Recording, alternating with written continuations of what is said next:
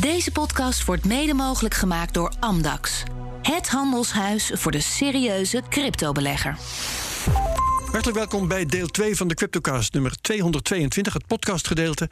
In het eerste deel 222a hebben we het gehad over het laatste crypto-nieuws. Dat vind je als de vorige aflevering. En nu gaan we het hebben over de rol van Bitcoin in een professioneel beleggingsportfolio met Jeroen Blokland, oprichter van True Insights, onafhankelijk platform voor investeringsonderzoek. Welkom. En uh, co-host is Bert Slachter, analist bij Bitcoin Alpha. Welkom Bert. Dank je. Voor we beginnen nog even dit. De cryptomarkt professionaliseert. Veel particuliere, zakelijke en institutionele beleggers nemen nu cryptovaluta op in hun portfolio. En toch wordt het cryptodomein vaak nog gezien als een anoniem online gebeuren. Voor Amdax is het juist volkomen persoonlijk. Cryptovaluta opslaan, verhandelen of het beheer van je cryptovermogen volledig uit handen geven.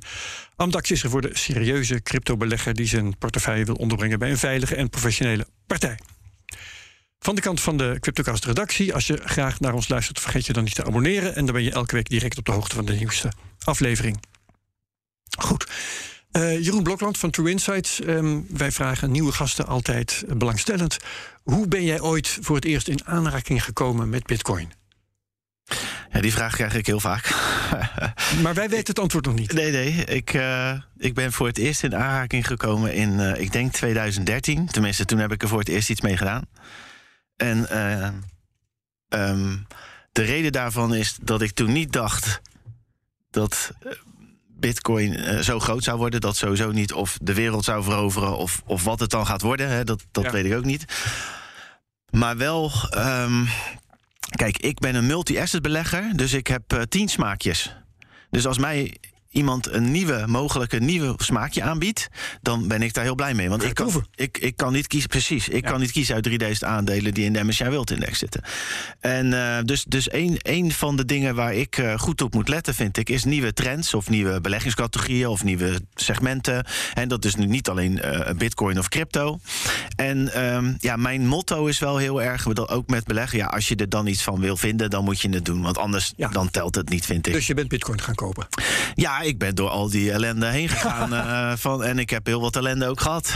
Stel. nou ja, in het begin had je natuurlijk geen mooie apps en wallets. En, uh, dus, dus je zit dan met uh, al die gekke codes en blaadjes. En waar laat ik ze? En, nou ja, en dan, en dan Serieus ook een, een wallet met een command line interface? dat nou, dat, dat heb ik wel gezien, maar dat was ik dan natuurlijk niet slim genoeg voor. Okay, dus ik ja. heb heel veel met. Maar, maar wel al die dingen. Dus, dus die, dat proces van hoe kan je dat nou goed bij je houden. En, en dat moest ook dan verwaterde het weer natuurlijk. Want dan deed het weer uh, een tijd niks. Of dan was er weinig nieuws ja. over. Ja, ja. En dan dacht je, hè, dus, dus al die mensen waar, die je door de jaren heen hebt gehoord. van dat hun vrouw de computer had weggegooid. Ja, ik begrijp het wel. Want je, je bent er dan weer even niet mee bezig. Hè, dus, dus, dus, dus, maar het is wel zo. Um, ja, om er wat van te zeggen en te vinden. moet je ook dat. En want het ging natuurlijk in het begin heel veel over de techniek. Hoe, hoe hou je dit nu goed en veilig bij je? Nou ja, dan moet, Je, dat, uh, dan moet je dat doen. En, en ook om te kunnen beoordelen is dit niet al meteen een T-splitsing dat het niet gaat lukken? Omdat het veel te complex is. Dat was het voor veel mensen natuurlijk ook. Ja. He, dus ik, ik heb wel wat nachtmerries gehad dat ik dacht, ik, ik snap het niet meer. En wat en, doe je nu met, uh, met crypto? Um, uh, handel je erin of ben je een hodler? Hm. Nee, ik ben een multi-asset belegger nog steeds... die dus een extra smaakje heeft gekregen... waarvan hm. ik denk dat je dat goed gespreid in portefeuilles uh, op kunt nemen. Mits je je maar heel erg bewust bent van wat voor uh, volatiliteit je bijvoorbeeld aan boord haalt. Wat ja. voor effect het heeft. Uh, en dat is ook mijn, mijn taak en ook mijn bedrijf waar we heel erg op focussen als het over Bitcoin gaat. Oké, okay, wat gebeurt er dan? En, en, en, en um, die spreiding, is dat wel voldoende? Hè? Dus als jij 20% bitcoin in je portefeuille opneemt, prima. Maar verwacht niet dat de volatiliteit van je portefeuille hetzelfde blijft. Hè? En, en dat is dus, de, dus dat is ook een beetje voor iedereen anders. Maar wat, wat wij aangeven, het zit in onze portefeuilles. We denken dat het een beleggingscategorie is. We denken ook dat het waarde kan toevoegen als je het zo doet, X, Y, Z. En dan proberen we uit te leggen hoe neem je het op, uh, waar moet je op letten als je zo'n portefeuille hebt, wat is de impact of risicorendement, wat, en natuurlijk wat zijn de vooruitzichten van deze assetklas en alle andere. Ja, dat is helder. Waar ik benieuwd naar ben, hè, is um, 2013 zeg je, nou toen was de bitcoin-koers 100 dollar. Ja, het was ergens in de 100 nog ja, was, ja. ja. de market cap 2 miljard. Dus ja. ik denk dat we het snel met elkaar eens zijn dat het toen nog niet echt een beleggingscategorie was. Nee, klopt. waar onderweg heb jij nou gezegd van nou, nu heb ik voldoende checkboxes aangevinkt om te zeggen, nou, nu, nu, nu durf ik het wel te beschouwen als beleggingscategorie ja. en niet meer als experiment. Ja, ja, ja. Dus ik denk dat dat uh, knopje om is gegaan ergens in in, in 2019. Omdat je toen zag. Eén, dat die hele discussie van is het nou een technologie, is het nou digitaal geld, die verdween een beetje. Het, het ging meer op, het is een, nou ja, voor de, voor de hodlers dan, maar een, een langetermijn asset-categorie die iets kan zijn. En daarnaast kwam natuurlijk toen ook eens echt die, die infrastructuur om erop te kunnen beleggen. Hè. Dus we hadden nog geen ETF's, maar je zag wel dat dat een sprong eh, nam. Maar toen was het met name nog te klein. Hè? Dus de, en nu nog steeds is het erg klein. Ja. Maar toen was bij mij wel het idee ook geboren om te zeggen: ja, ook voor mijn beleggers. Ik heb de verantwoordelijkheid om het uit te zoeken of, het, of dit nu is. Want het, het is dus van 2013 tot 2019 heeft het het steeds gehaald.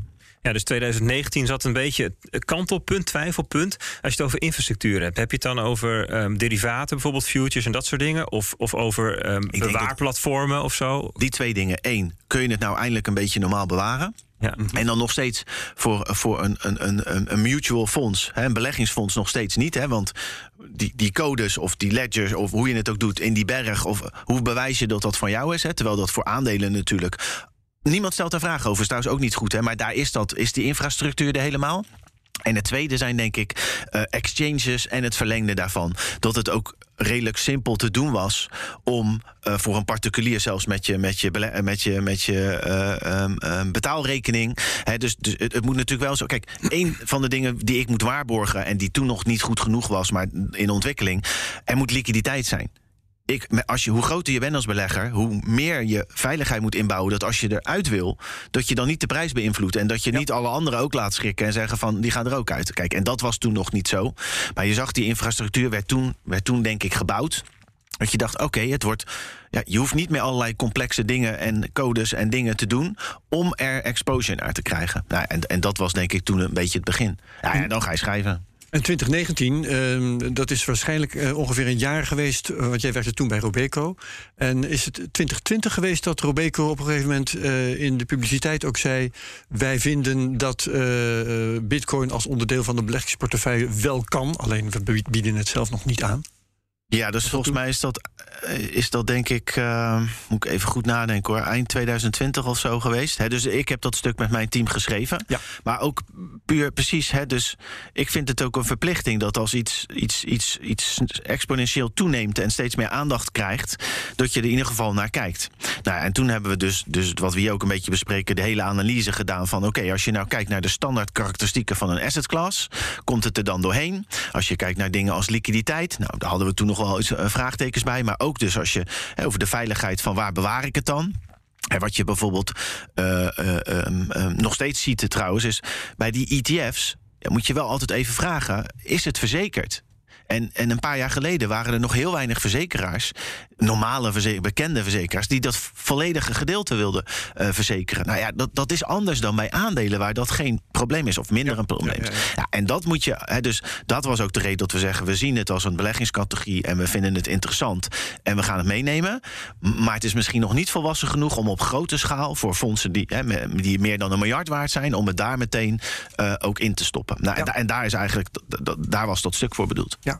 Ehm, intussen ben je weg bij Robeco. Je hebt een eigen platform opgezet, True Insights. Ja. Ehm, hoe heb ik het ook weer genoemd? Eh, platform voor investeringsonderzoek. Hè? Is dat, eh, Ja, beleggingsresearch. Beleggings, ik ik, schrijf, ik ik- vertaal dat uit het Engels wat op Ja. jullie site staat. Ehm, waarom, heb je, waarom ben je dat begonnen? Eh, nou, dat heeft niks met Robeco te maken, laat dat duidelijk zijn. Want ik had het heel erg naar mijn zin bij Robeco. En het is een fantastische werkgever. Ehm, maar je, ja, eh, zoals sommige mensen eh, eh, een, eh, een eh, oude Porsche willen als ze wat ouder worden. Of nou ja, hè, ik heb altijd wel gedacht. Ja, zal ik nog een keer voor mezelf beginnen? En dat komt omdat het leukste stuk van mijn werk. Dat vond ik het verhaal vertellen over hoe je een betere belegger kon worden. Ja. En ehm, nou, dat kan natuurlijk ook bij klanten, hè, maar met andere beleggers en met andere mensen in de industrie kan je ook nog veel meer van elkaar leren. hè. Dus, dus ik dacht, nou ja, ik heb dit nu twintig jaar gedaan. En ja, wat, wat mij dus altijd een beetje stoort, is dat weinig mensen met een beleggingsframework werken. En dat is echt zonde, want daar, daar verhoog je de kansen mee dat je uiteindelijk je resultaat of dat je je doelstellingen haalt. Oké, wat is een beleggingsframework? Dat is iets dat, dat is een, een, een, een, ja, een, een, een mechanisme waarin dit, dat jij volgt. Waarvan je kan aantonen, voor jou dan, hè, dat is voor iedereen anders, maar dat, dat je dan op een consistente manier beleggingsbeslissingen neemt. Ja, Een dus strategie. Een strategie, ja. Zet, zet je regels. je Ja, hanteert. regels. Kijk, je moet altijd. Je krijgt er heel snel van: is het alleen kwantgedreven of mag er ook iets fundamenteels in zitten? Hè, dus, wat- dus wat wij doen bij Zoo Insights, we hebben drie pilaren: macro, sentiment en waardering. En wat we hebben gedaan is: ehm, voor elk van die indicatoren zijn er. Eh, datapunten of eh, die helemaal er niet toe doen. Hè. Dus we hebben het altijd over BBP-groei. Totaal niet relevant. We kijken zover in de achteruitkijkspiegel. Maar er zijn andere, iemand noemde het net al, de, de PMI's, hè, de manufacturing PMI's. Die hebben wel een beetje voorsp eh, eh, voorspelkracht. En zo, PMI's, ik moet altijd eh, met de afkorting even na- diep nadenken. ja, dus voor? de, Purchase Managers Index. ja, dus eigenlijk een soort ondernemersvertrouwen. En net als de ISM Manufacturing, hè, die kennen de meeste. Dat zijn ondernemersindicators van ondernemersvertrouwen. Hè, van zien ze het eh, gunstig of niet eh, gunstig in. Hè, En zo hebben we voor elk van die drie pilaren hebben we een set van indicatoren waarvan je historisch kunt aantonen dat ze een klein beetje voorspelkracht hebben. Er is geen één indicator die het helemaal voorspelt. Maar als je die nou op één hoop go- gooit op een consistente manier, en daar, dat is het framework, dat je er op dezelfde manier naar kijkt, ja, dan hoop je dat je het in plaats van een, een muntje opgooien, dat je het misschien in 60% van de gevallen dat je de goede kant op kijkt. Of dat je misschien de allergrootste fouten dat de beurs 30% zakt, dat je daar op tijd bij bent en in ieder geval niet de hele rit naar beneden eh, bij zit. En dat is de kunst van beleggen. Doe heb een raamwerk. En bij sommigen is dat technische analyse. En bij anderen. hè, Dus bij mij is dat vooral fundamenteel, maar wel heel erg data gedreven. Want ik wil. Daar maak ik grafieken. Eh, ik wil in een grafiek kunnen zien dat iets werkt. Ja. En dan moet iemand mij uitleggen waarom die grafiek niet meer werkt. Hè? Want this time is different. Daar geloof ik dus niet zo in. Nou, en dat probeer je bij elkaar te stoppen. En doordat je dat op een brede manier doet, hè, dus het zijn heel veel indicatoren, hoop je dat dat model je steeds de goede kant op duwt. Nou, dat lukt niet altijd, maar gemiddeld genomen gaat dat best goed. En, en dat wil ik eigenlijk iedereen vertellen. De hele dag door. Dat is wat ik fijn vind. Dat is duidelijk te merken. Ehm, waar eh, vergelijk jij eh, het rendement mee dat je maakt? Eh, Probeer je de markt te verslaan of iets dergelijks? En wat is die markt dan?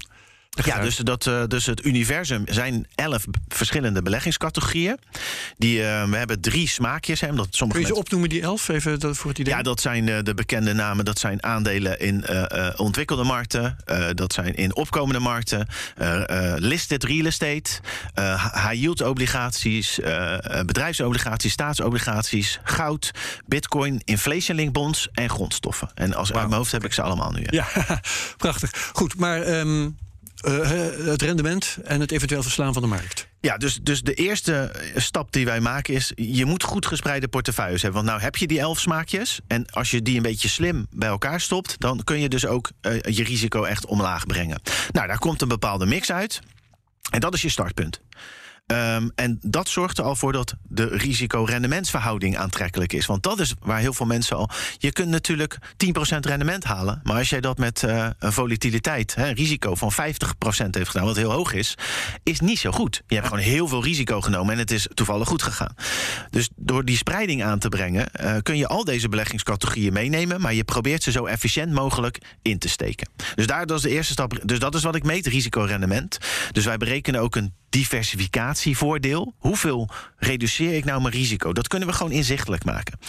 En dan het tweede deel is dat. ehm, met dat framework, met die macro-sentiments- en waarderingsindicatoren, probeer ik te duiden waar de markten heen gaan. Dus wij zijn nu al een tijdje wat voorzichtiger over aandelen. Dat betekent niet dat ik aandelen helemaal uit die portefeuille eh, gooi. Want ja, dat model heeft ook niet altijd gelijk.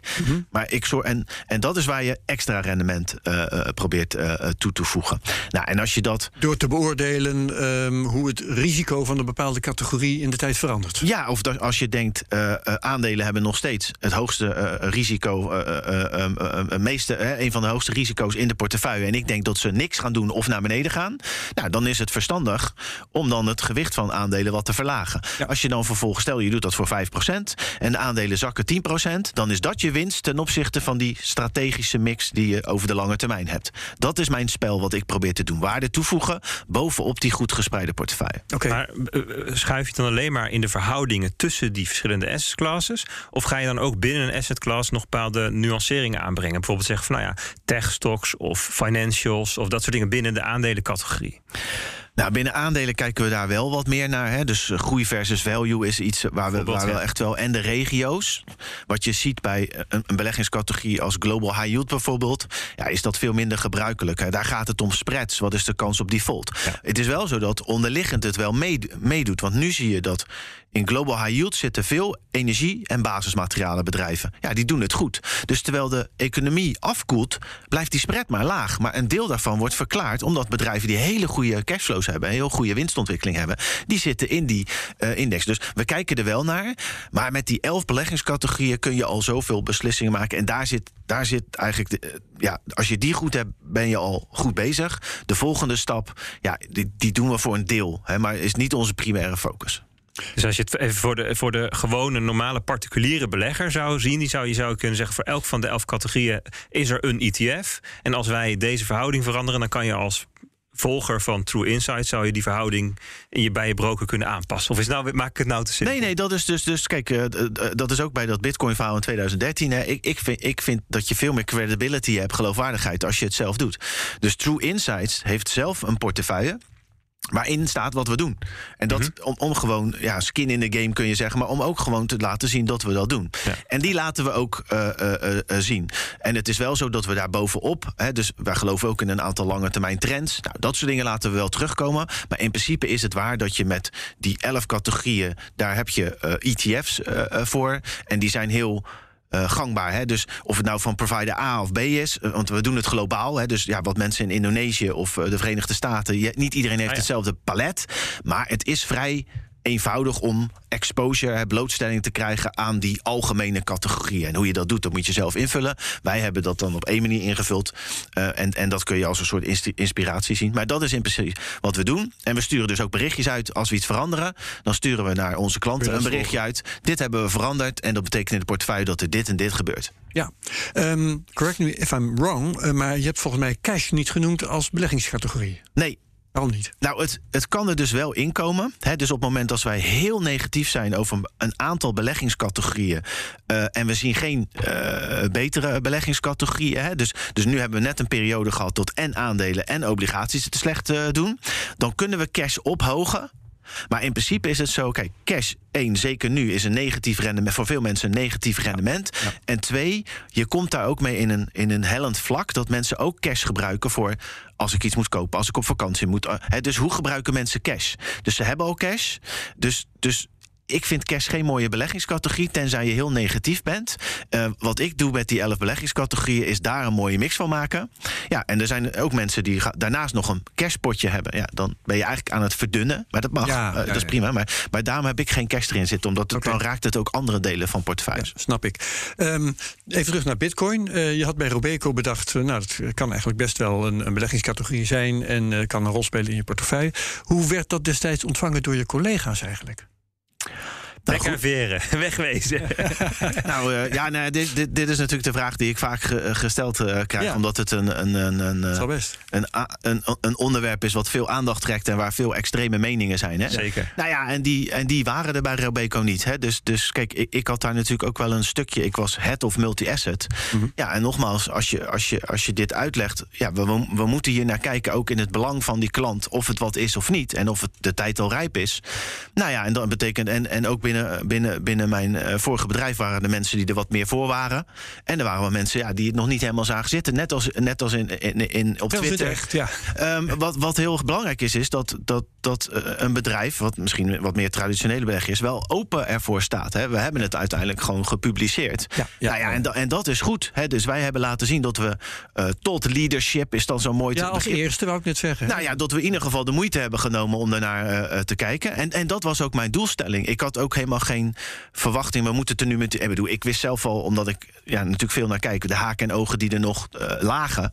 Um, um, dus ik, mijn doel was ook niet van het moet er per se in. Maar we moeten uitleggen dat we daarna hebben gekeken.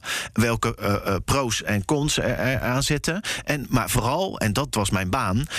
Oké, dit is zoveel meer volatiel dan we gewend zijn. Wat doet het dan voor je portefeuille? En, en, en dat, dat, dat miste je heel vaak. Je had de believers, nu zie je iets meer multi-asset stukken, maar je had heel veel believers die lieten alleen maar plaatjes zien van de correlatie is nul. Mhm. Maar als de correlatie nul is, betekent Relatie met uh, de samenhang met andere beleggingscategorieën, met allemaal. le- Hè? Dus, Oké, ja, dus ja, wat ja, je als eerste kijkt als multi-asset belegger is... wat doet het ten opzichte van andere beleggingscategorieën? En dan gaat het heel vaak over aandelen. Maar als je in 11 as- asset-categorieën belegt, beleggingscategorieën... is het goed om te kijken naar die 11. Nou ja, wat, wat zag je eh, zeker in eh, 2019, 20 denk ik nog steeds wel... dan zag je van die eh, fondsaanbieders van ehm, eh, bitcoin... Hè, die toen net opkwamen... ja, die lieten dan een staartje zien met, met de samenhang is nul. Dus het is een hele grote spreidende werking. Maar wat je daarna ook moet zeggen is... dat betekent dus ook dat die 70% volatiliteit... die hele grote bewegelijkheid... krijg je ook helemaal letterlijk aan boord. Want het beweegt zijn eigen kant op. En dat zeiden ze er nooit bij.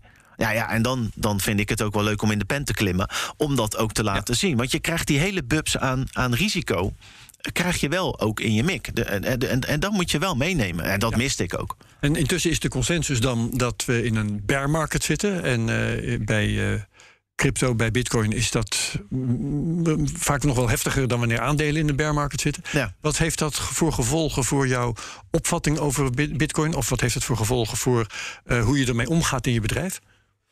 Nou, wat we algemeen doen, en dat heeft niet zozeer met aandelen of met bitcoin te maken, maar dat is als de volatiliteit, hè, als de bewegelijkheid op de beurs oploopt, dan moet je altijd even scherp zijn. Want dat betekent ook, als jij dan een grote positie in iets neemt ten opzichte van die langetermijn mix, en je hebt het fout, dan heb je een veel grotere eh, gat om goed te maken. Dus risico op zich is een belangrijke factor om te zeggen: oké, moet ik nu vol inzetten of niet? Nou, het, het, het, het tweede is, als je kijkt naar, daar komt die volatiliteit weer, die bewegelijkheid weer. Ja, dat je, als je iets met 70, 80 procent volatiliteit hebt, dan weet je dat dat zo nu en dan 50 procent eh, zakt. Nou ja, en, en, en, en daar, daar moet je op zich niet. de vraag die je steeds moet stellen: verandert het eh, bitcoins verhaal als assetklas. Dus als aandelen 30% zakken, zijn aandelen dan geen aandelen meer? Is het dan een andere beleggingscategorie geworden? Moet je er anders mee omgaan? Nou, zolang het antwoord daarop nee blijft, hè, moet je wel steeds toetsen. Dan, dan hoef je niet je eh, universum van assetklasses, wat mij betreft, aan te passen. Ja, ja helder. Ehm, er zijn vragen gekomen van, van Twitter bij ons. Ehm, en hier is er eh, één. Eh, hoe verklaar je dat er nog zoveel professionele beleggers zijn die geen toegevoegde waarde zien in Bitcoin als onderdeel van een portefeuille? Oh, er zijn heel veel redenen eh, waarom je geen toegevoegde waarde kan zien. En de eerste, hè, dus, dus heel veel mensen zien dit nog niet eens als een beleggingscategorie. En de kans dat het natuurlijk eh, uitloopt dat het echt niks wordt, moet je ook niet onderschatten. Hè. Bedoel, het, dat, daarom is ook die bewegelijkheid zo gewoon. Het, het project kan mislukken. Daar moet je realiseren. Dat is één. Het tweede is dat heel veel beleggers, komt er weer, waarom wilde ik graag een eigen bedrijf oprichten? Weten niet hoe ze met die enorme hoeveelheid risico om moeten gaan. En toch hun klanten, die misschien ja, altijd gewend zijn om vrij degelijk te beleggen, dan ineens met dit te confronteren. Nou, Ja. dat, dat, dat, dat roept ook een beetje reputatievragen met zich mee. Hè. Je hebt natuurlijk hele behoudende eh, beleggers. Ik denk niet dat je er dan voor weg moet lopen, maar ik kan wel voorstellen dat je niet de eerste wil zijn dan. Ehm, hè, dat is één. Twee, nou ja, zoals we net al hebben gehad, de infrastructuur is natuurlijk groeit heel snel. Nou ja, we hebben aan, eh, aan eh, Terra gezien, is niet perfect. Hè, dus dus, dus het, het- ik denk dat als je heel veel klanten hebt, dat het wat moeilijker is om te zeggen: ik ga dit nu doen voor iedereen. Dan dat je het voor een heel kleine portefeuille voor jezelf doet. Dus er zijn talloze eh, eh, redenen om, om wat voorzichtig te zijn. Daar komt natuurlijk bij, het is extreem. Heel veel mensen zeggen ook gewoon: het is nul waard, want het heeft geen intrinsieke waarde. Ja. En dat zijn heel veel professionele beleggers, maar ook heel veel. Als je ziet, ah, ik, ik twitter af en toe over Bitcoin. Nou, dat is gewoon wachten op die reacties. Het is nooit een keer in het midden. Het is altijd. Het, eh, het is soms ook gewoon grappig, maar er zit niks in het midden. Daar, daar ben ik voor. Ik ben in het midden. Maar, eh, de- en dat is denk ik bij professionele beleggers ook. Hè. Er is toch nog veel. Ja, voor, helemaal voor of helemaal tegen. Nou ja, dat betekent dus ook dat er een groep is. Die, die denk ik, nou, ik, ik doe het niet. Ja, ja, levert in ieder geval interessante discussies. Op. mij valt op, ik vond het heel mooi dat jij in het begin zei van ja, skin in the game. Hè, dan moet je, het ook, eh, moet je het ook proberen. En mij valt wel op dat er ook een hele grote groep mensen is die heel sterk ehm, eh, afwijzend is ten opzichte van Bitcoin. Ehm, eh, in de categorie media, journalisten, analisten, beleggers, vermogensbeheerders. Ja. Die als je het dan doorvraagt, zeg ja, ik heb nog nooit naar, ik heb nooit geprobeerd. Ik heb nog nooit echt, weet je wel, En die eigenlijk, eh, hoe, hoe eh, ko- kom je dat ook tegen? Of Natuurlijk, ja. Maar dat, dat, maar dat is niet alleen ook. eh, Heel veel dingen proberen mensen altijd op Bitcoin te plakken. Maar er zijn ook, er zijn ook beleggers die bijvoorbeeld niet in hun eigen fonds beleggen. Nou ja, nou is dat geen overtreding. Maar bij mij sta je wel een puntje achter. Ik vind het heel belangrijk. Eat your own dog food. Nou ja, maar als het dus echt down the, down the drain gaat, dat jij mee down the drain gaat. Want anders voel je het niet. En um, dat hoeft nog steeds niet te betekenen dat dit een goede belegging is. Hè? Maar, maar inderdaad, ja, ik heb er wel moeite mee als mensen het niet helemaal. Hè? Dus, en aan Bitcoin zitten heel veel elementen natuurlijk. Hè? Dus het gaat heel vaak, nou noemde ik dat ook, gaat het heel snel over die intrinsieke waarde. Maar eh, bijvoorbeeld waar ik ook nog heel veel dingen kan leren, is, is, is die netwerkeffecten.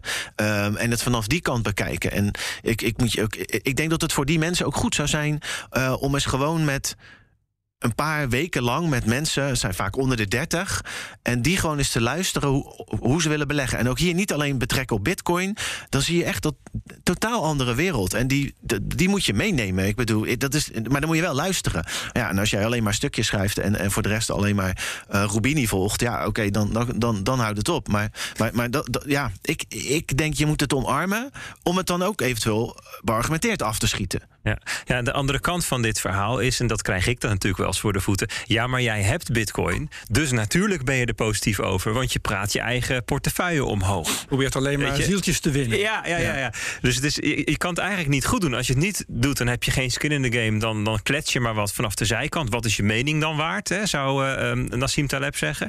En als je het wel hebt, zeggen mensen: ja, je, je lucht voor je eigen, voor je eigen portefeuille. Ja, dus ik ben benieuwd hoe mensen daar bij mij over denken. Dus ik kom denk ik met geloofwaardigheid bij, bij een traditionele...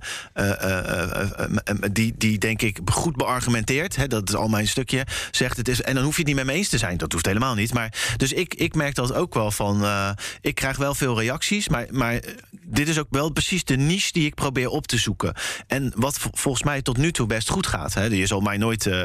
ik word niet zo snel in een extreem hokje. Nee. en dat is ook wel... dat ik in het begin ging nadenken over... iedereen vraagt altijd, heb je zelf bitcoin? Dat ik dacht, ja, precies wat jij dus hebt, daar heb ik geen zin in. Hè? Dus, dus hoe ga ik dit nou beantwoorden? Maar ja, oké, weet je, je geeft gewoon eerlijk antwoord. Maar dat, dat vond ik wel lastig gedaan. Dat je dan misschien toch meteen in een hokje ging zitten van die is helemaal. Uh, En dat is gewoon niet zo. Hè? Dus, dus, dus dat is wel. Want word je wel eens benaderd door vermogensbeheerders? Zeg maar mensen, mensen die een serieuze. Uh, die, die, die dus iemand willen die het wel ervaring heeft, maar die ze wel serieus nemen. Word je wel eens benaderd door, door, door, door, Ja, ik word heel veel benaderd. Hè? Dus, en ook vooral Jeroen, wat vind jij ervan? Help ons. Ja, nou nog wel verder ook. Hè. Dus, dus, dus dat is ook een beetje. Uh, dus ik heb een nieuw bedrijf en dat is altijd zoeken naar hè, wat is het juiste businessmodel? Hè, waar zitten mijn klanten? Uh, wat kan ik wel en niet? En ik heb dit helemaal bedacht als zijnde van ik ga al mijn kennis uh, die met, door die, die 20 jaar portfolio manager, die ga ik proberen te, te disclosen, de, de, de, de, te zenden eigenlijk. Waarvan, waarvan ik ook wel heel erg hou van ontvangen. Maar je merkt wel precies in dit stuk, waar, waar, het zo extreem is ook, dat mensen denken: hé, hey, iemand uit traditionele hoek die ons dan kan helpen. Hmm. En dat gaat, soms wel, dat gaat soms wel verder dan gewoon input vragen. Ja, dus soms denk ik ook, ja, dit, dat is ook echt heel leuk. Want ik ben natuurlijk gewend om productoplossingen te bouwen. He, dus uh, nee, er komen heel veel uh, uh, vragen aan. En ik moet ook wel zeggen dat dat steeds... In het begin was het echt dat ik dacht, wie zijn dit? Ik ken ze helemaal niet. Maar er zitten inmiddels... Je ziet dat veel partijen die toch een beetje bekend zijn... Ja, wel er iets mee doen nu. Ja. dus, dus ja, dat is wel leuk. Dus ja, wie weet wat dat waar, waar daar weer uit vooruit komt. Nog een vraag van Twitter. Is het energieverbruik van Bitcoin een reden voor professionele partijen om daar niet in te investeren? In verband met uh, wat tegenwoordig heet ESG, de Environmental, Social and Governance Criteria. Uh, ja, uh, maar niet als je het aan mij vraagt. dus ja, als je ziet welke restricties ehm, vermogensbeheerders zichzelf opleggen, dan ja. Hè, dus. dus ik, ik ben dus bijvoorbeeld, ik denk niet dat het goed is dat je als grote investeerder, laten we de naam niet noemen, helemaal niet meer in fossiele brandstoffen wil en ook abrupt wil stoppen. Je ziet wat er nu van komt, hè, als de overheid dat doet, als investeerders dat doen. Um, ik denk niet dat dat de meest efficiënte, laat ik zo zeggen, ik denk dat dat een risicovolle manier is mm -hmm. om je ESG-doelstellingen te halen. Omdat je gewoon nog in een fase zit dat we nog 10, 20, weet ik veel voor jaar fossiele brandstoffen nodig ja. uh, uh, hebben.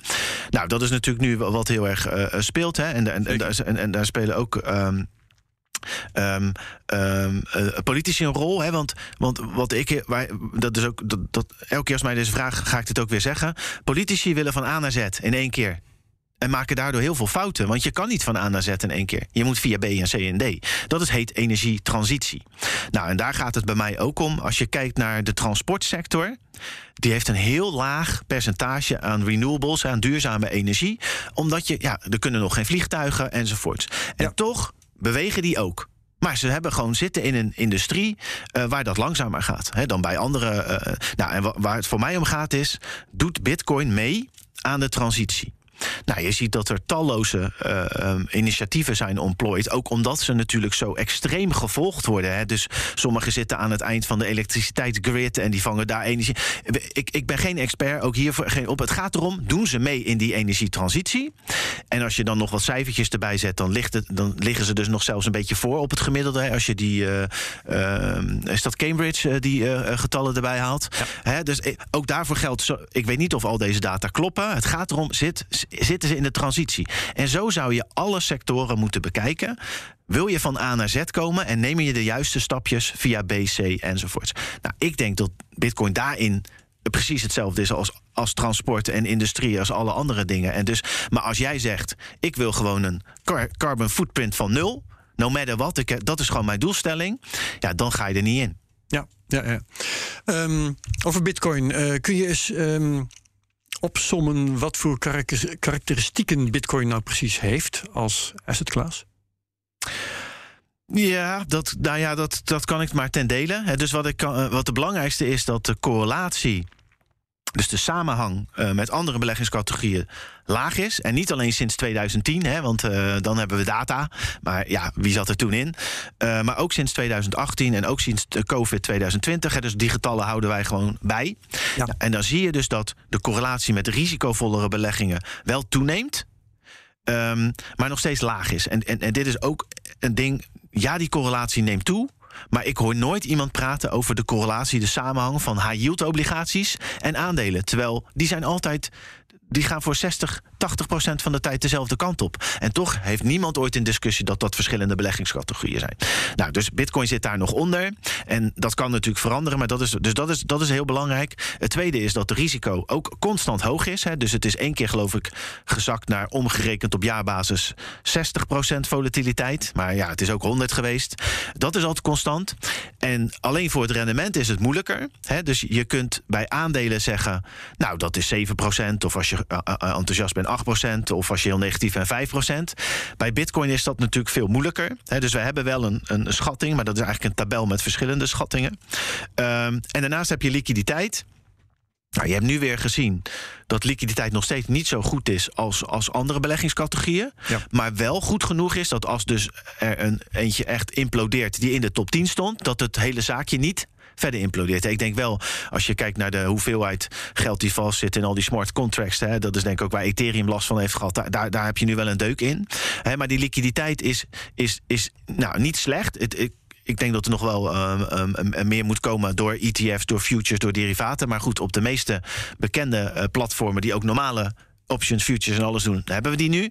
He, dus dan is het een kwestie van groei. Het is niet meer de infrastructuur is er niet.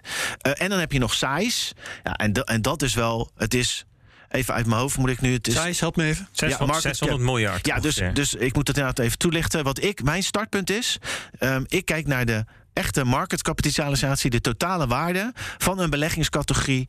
Uh, en dat is mijn startpunt, hoeveel gewicht een beleggingscategorie moet hebben. He, dus geen fancy berekeningen en aannames enzovoort, maar dat is gewoon mijn startpunt.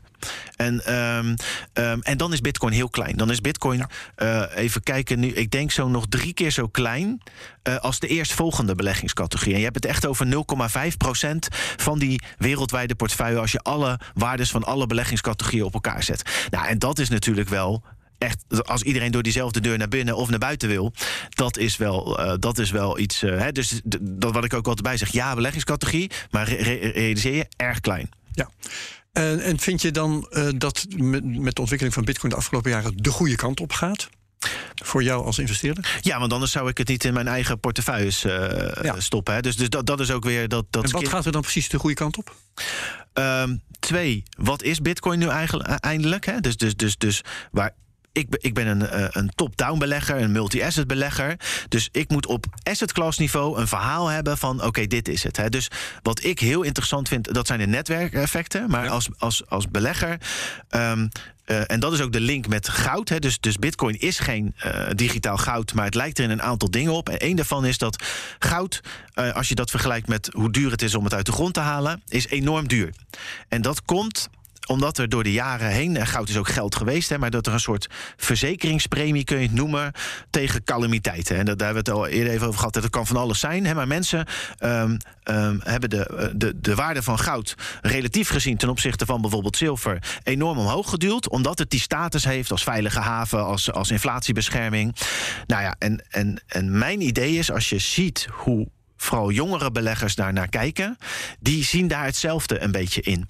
En, ook daarvoor geldt weer dat sommige veelste mensen denken dat de dollar niks meer waard is. Veel te extreem. Maar ik denk dus dat ze, eh, Bitcoin een stukje van die verzekeringspremie wereldwijd kan vertegenwoordigen. Nou, dan kun je allerlei eh, eh, ehm, eh, aannames doen over is het dan een 10% van dat getal of 20 en gaat, wordt die verzekeringspremie groter? Of, dus da- da- daar, daar kunnen we allerlei berekeningen over doen. Vandaar dat ik ook niet een getal meteen heb van. Hè, dus we hebben wel een soort base case eh, scenario, basisscenario. Kwalitatief. Nou, dat is wel berekend. Dat is dus, dan zeg je dus. Dus eh, het startpunt is. eh, stel dat eh, Bitcoin net zo groot wordt als investable gold. Dus niet totaal goud, maar investable gold. Dat is al belangrijk, hè? Want de ene is 12 biljoen, de andere is 3 biljoen. Dat is een heel groot verschil. Ehm, en, en, en, en stel nou dat dat in vijf jaar gebeurt of in acht jaar. En, nou, en zo kun je allerlei paden doen. Nou, en dan hebben we een soort centraal. Maar ja, omdat die volatiliteit, die beweeglijkheid zo groot is. Maar nee, er zit zeker berekeningen achter. Want zonder data telt het niet. Nu, ben je eigenlijk, nu heb je het eigenlijk over een waarderingsmodel. Ja, dit is mijn waarderingsmodel. ja. Dit, dit is wat, wat we heel vaak ook als antwoord krijgen hè, van, van, eh, eh, van in de media, van, van vermogensbeheerders, analisten. Ja, maar het is, het is niks waard. Er zit niks onder. Hè. Het is dit, hoe, hoe moet ik dit nu waarderen? Het is wat de gek ervoor geeft. ja. Hè. Weet, je de, de, weet je dat verhaal? Jij zegt nee, maar ho, er zijn best manieren waarop je dit kunt waarderen. Nou, je moet het kunnen waarderen, want dat is denk ik. eh, hè, dus Want je wilt kunnen zeggen over het verschil tussen de, de waarde uit je model en de prijs die het nu heeft. Ja, dat is één. En hoe waardeer je het dan? Ehm, nou, dus, dat, het, hè, dus ik denk dat Bitcoin, wat mij betreft, hè, dus waar ik bij aandelen. Ehm, zeg maar meer modellen heb die zeggen meer of minder aandelen. Denk ik met Bitcoin ook weer vanwege die bewegelijkheid. Zul je mij sneller zien, procentje erbij en procentje eraf. Hè. Dus dat, daar, gaan we wel, daar gaan we wel wat voor ontwikkelen.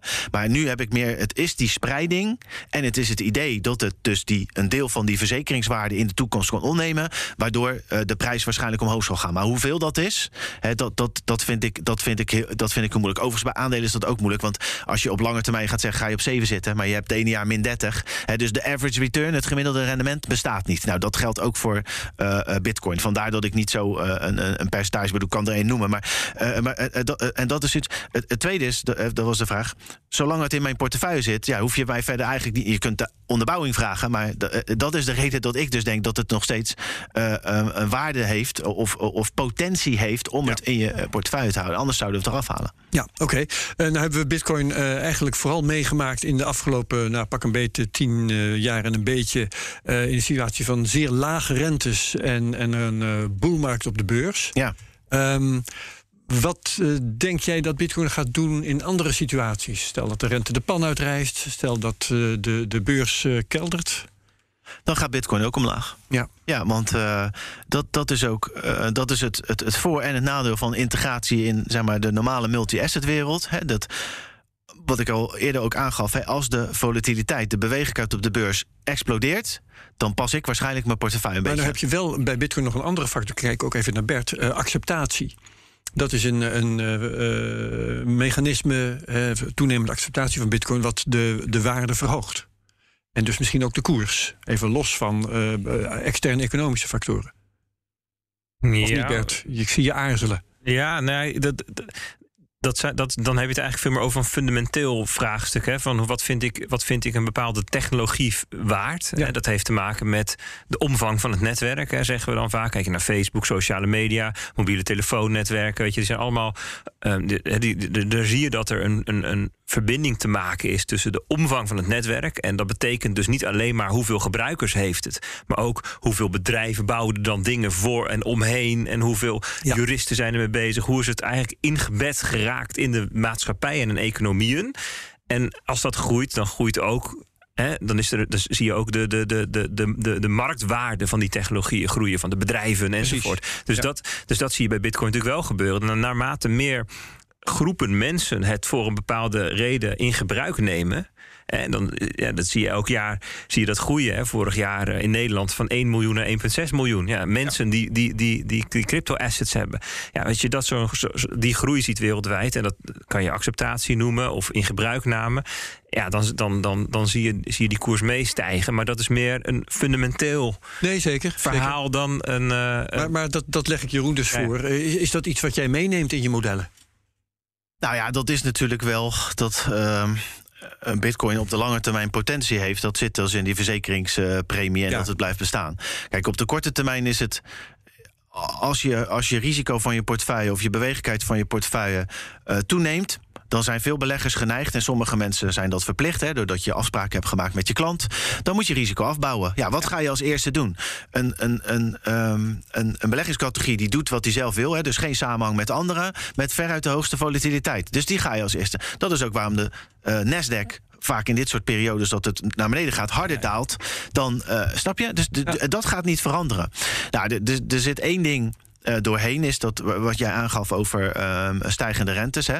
Uh, het gaat ook vaak om de reële rente. Hè? Dus, dus, dus dat is, dat, goud bijvoorbeeld heeft een hele sterke samenhang met de reële rente. En dus er zijn ook veel beleggers die zeggen van ja, als die maar stijgt, hangt vaak ook met minder liquiditeit in de markten door centrale banken die, die het, het beleid verkrappen. ook dan geldt weer dat je aan het eind van het spectrum, hè, dus het meest risicovolle, die zijn, ze zijn niet voor niks het meest risicovol. Ja. die, die ga je doen. We hebben overigens wel gekeken. Um, om, omdat Bitcoin zo, zo apart beweegt, hè, is, is die gevoeligheid ten opzichte van die reële rente wel een stuk minder bijvoorbeeld dan van goud. Om, ook om weer aan te geven dat het geen echt goud is. Het zijn niet twee dezelfde dingen, want ja, dan heb je er maar één nodig. dus, dus dat is wel. Uh, maar als het gewoon, ja, als we de beurs hier nog 20% crasht. Ja, dan, dan, uh, nou ja, dan kan je averaging in doen, maar dan gaat Bitcoin niet omhoog. Nee, duidelijk. Um, tot slot nog een vraag van uh, Twitter. Um, wat zijn voor institutionele beleggers op dit moment de belangrijkste redenen om wel of niet in crypto te beleggen? Ja, dat hangt samen met die eerdere vragen. Dus voor professionele beleggers, uh, je moet de infrastructuur hebben. Het, het, is echt in dat opzicht wel een beetje anders of je met een paar miljard aan het beleggen bent of niet. Hè. Dus, dus, dus je moet alle alle, alle tools en, en, en, en uh, het goed opbergen, alles moet helemaal uh, perfect geregeld zijn. dat is anders dan wanneer je met je huishoudportemonnee aan het beleggen bent, wil je maar zeggen. Nou ja, die mensen hebben geen custodies en uh, dat wordt voor je gedaan, want je belegt weer. Maar als je het zelf doet, dan moet je hopen dat jouw beleggingsplatform dat uh, doet. Hè? Ja, ja. Maar het, het, het, gaat er natuurlijk om dat als jij klanten hebt, um, um, dat je er zeker van moet zijn dat die hele infrastructuur uh, goed is. Nou, het tweede is denk ik dat, omdat het zo extreem is, ja, is denk ik een, een, een, een behoudende, maar niet slechte strategie dat je zegt: ik hoef zeker niet de eerste te zijn, hè, want totdat het gemeengoed is of totdat mijn klanten er zelf om gaan vragen. Uh, en dan heb je nog uh, heel veel gaat natuurlijk bij institutionele partijen nu om ESG, echt extreem veel. En daarvoor geldt ook dat mensen, ja, als je dan vanuit dat oogpunt nee kan zeggen, zit je zeker goed. Want anders moet je gaan onderbouwen waarom wel. Ja, heel veel beleggers willen dat niet. Nou, die, dan, dus er zijn talloze redenen uh, om het ook als zou je het interessant vinden, nog steeds te zeggen: ik wacht wel. Ja. Bert, nog een afsluitende vraag of een uh, opmerking? Nee, ik vond het leuk. Mooi zo. Leuk om te horen. Jeroen, had ik nog iets moeten vragen wat ik niet heb gevraagd? Nee hoor. goed, goed, zo. zo. Dan dank ik je, Jeroen Blokland van True Insights. Ik dank ook mijn co-host Bert Slachter van Bitcoin Alpha. En zet de CryptoCast van volgende week alvast in je agenda... want dan hebben we een gesprek met Simon Lelyveld.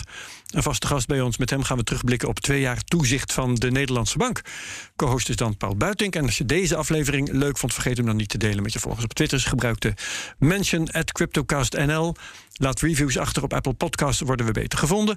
En like, subscribe en comment op YouTube. Wat de redactie van CryptoCast betreft, heel hartelijk dank voor het luisteren en graag tot volgende week. Dag. Deze podcast wordt mede mogelijk gemaakt door Amdax. Het handelshuis voor de serieuze cryptobelegger.